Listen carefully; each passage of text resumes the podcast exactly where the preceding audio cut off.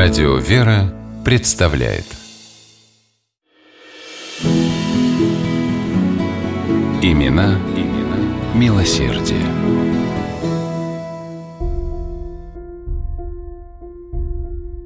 У художника эпохи Возрождения Тициана есть удивительная картина. На холсте изображен старец с необыкновенно добрым лицом. Рядом сидит нищий. В его протянутую ладонь старик сыплет монеты. Сюжетом для этой картины послужила история жизни святого Иоанна Милостивого. Он родился в VI веке от Рождества Христова на Кипре, в городе Амафунте.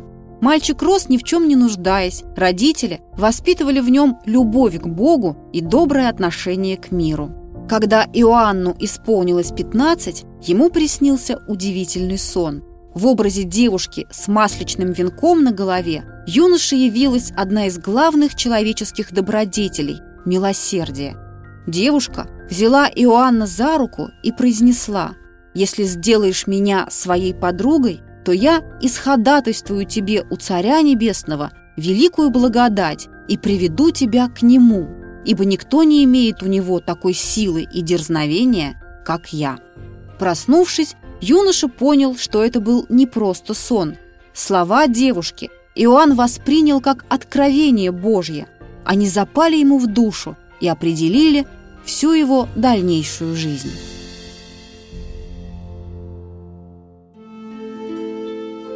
В молодости у Иоанна были жена и дети. Когда они умерли, он принял монашество и посвятил себя служению Богу и помощи несчастным, за что получил в народе прозвище «милостивый». Слух о его милосердии дошел до императора Ираклия.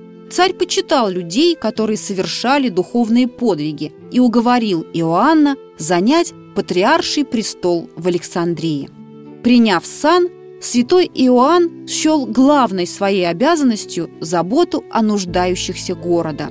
Он попросил, чтобы ему принесли список нищих и бродяг. Их оказалось семь с половиной тысяч человек. Каждому святитель приказал выдавать ежедневное бесплатное питание. Деньги у патриарха никогда не задерживались, все, что имел, он раздавал. Раздавал, не разбираясь, бедный перед ним или богатый, честный или обманщик. Не в правилах владыки было входить в такие тонкости. Он понимал, что проблемы у порядочных людей и у мошенников разные, но считал, раз человек просит, значит он попал в беду, и ему нужно помочь, следуя завету Христа.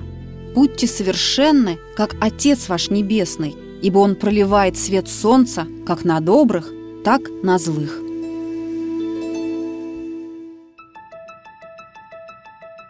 Узнав о том, что слуги пропускают к нему не всех просителей, святой Иоанн решил, что два дня в неделю будет сидеть у храма и общаться с теми, кто хочет его видеть. Так и повелось. По средам и пятницам люди приходили к храму, рассказывали патриарху о своих бедах, просили о помощи. Святой Иоанн защищал обиженных и раздавал милостыню. Бывало, что его обманывали. Получив деньги, человек переодевался в другую одежду, подходил опять и повторял этот трюк неоднократно. Святитель все замечал, но вида не подавал и продолжал отсчитывать монеты. А когда его спрашивали, зачем он это делает, говорил, «Тот, кто надеется на милосердие Божье, должен быть прежде всего сам милостивым ко всем». Для него не было дела важнее, чем помощь ближнему. Трижды в неделю святой Иоанн посещал больницы и, стараясь облегчить страдания пациентов, трудился простым братом милосердия.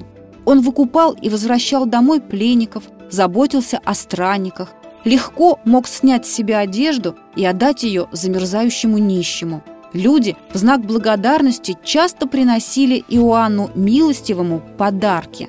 Но скромность не позволяла патриарху ими воспользоваться.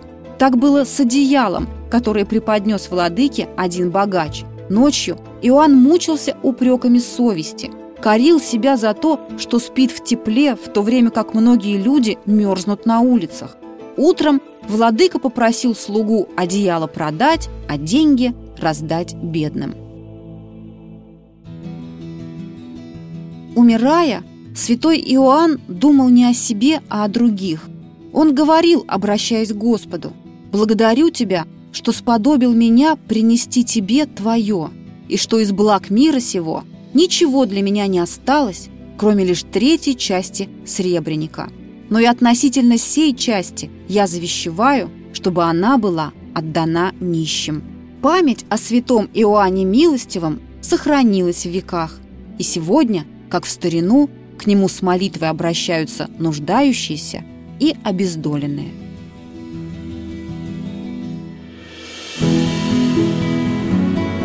Имена, имена милосердие.